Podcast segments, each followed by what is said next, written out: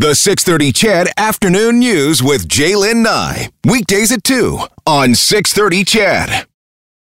We are living through some historic times, but give it 10, 20 years, will we remember what it was like right now? What about trying to explain the, the COVID 19 pandemic 100 years from now? Well, museums in the province, which were allowed to reopen two weeks ago in the first phase of the relaunch, are trying to document this time, this time in this world. With more, we are joined by Dr. Julie Petrov, the acting head of history and curator of daily life and leisure at the Royal Alberta Museum. Dr. Petrov, welcome to the show. Thanks very much for having me. Okay, so when did you realize, or when did the museum realize that this needed to be documented, and, and how do you come to that conclusion?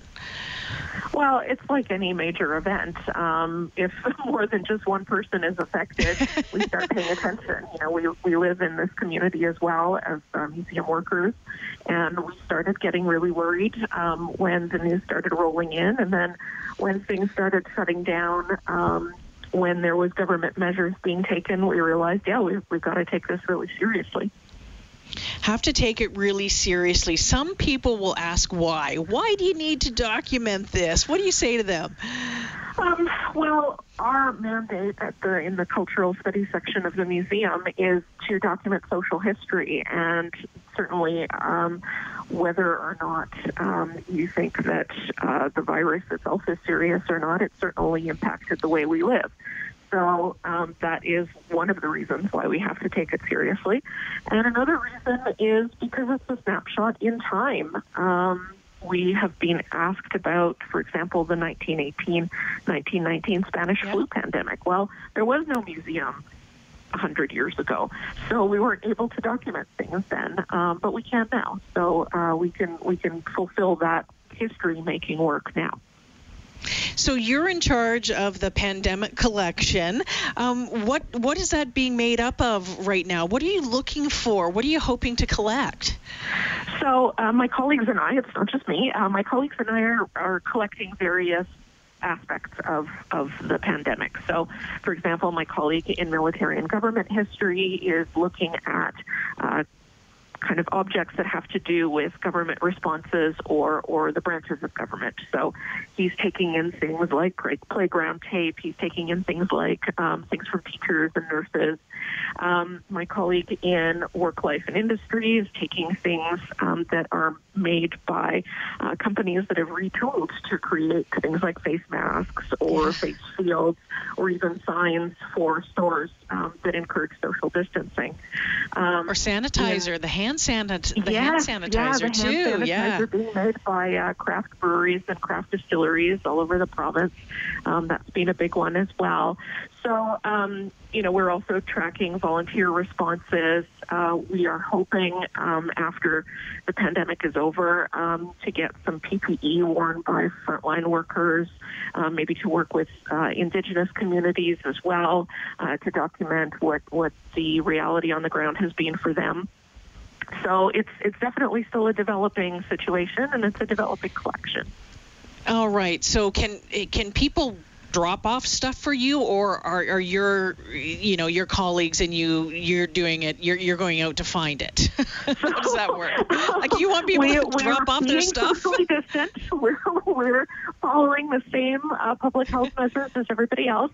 So please don't drop stuff off. Um, but you can certainly contact us. There's a general contact form on our website, royalalbertamuseum.ca, and people can yeah. get in touch, and uh, we'll make sure we get back to you.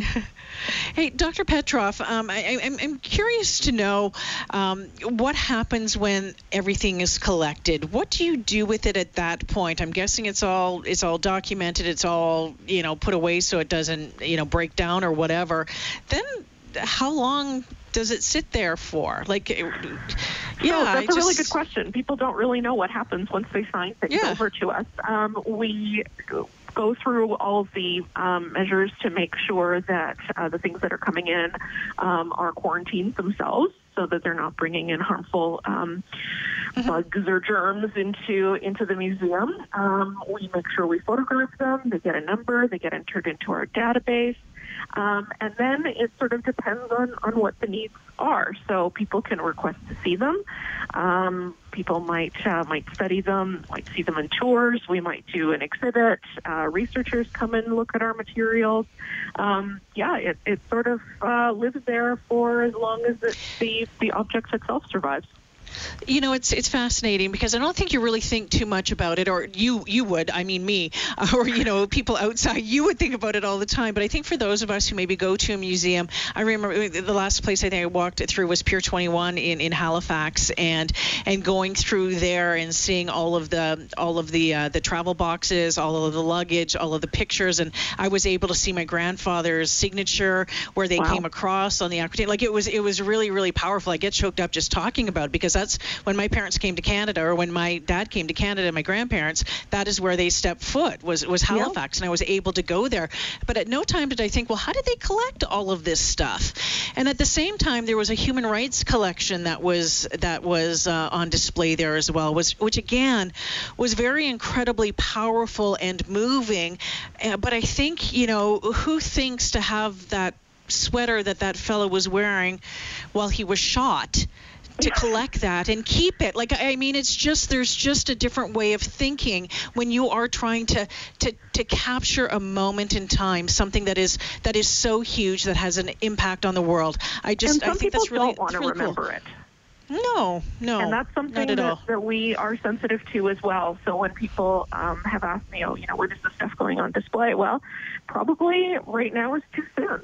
Um, people yeah. are still in the midst of it. And, you know, if, if anybody has, has uh, been affected personally, like they've lost yeah. a loved one, they're still grieving. So um, there's definitely that aspect to it. And there's also the aspect of some people just don't think of collecting it or hanging on to yeah. it um, because – memory in material objects doesn't mean as much to them, or they want to get rid of the bad memories, or they just consider it disposable in the first place.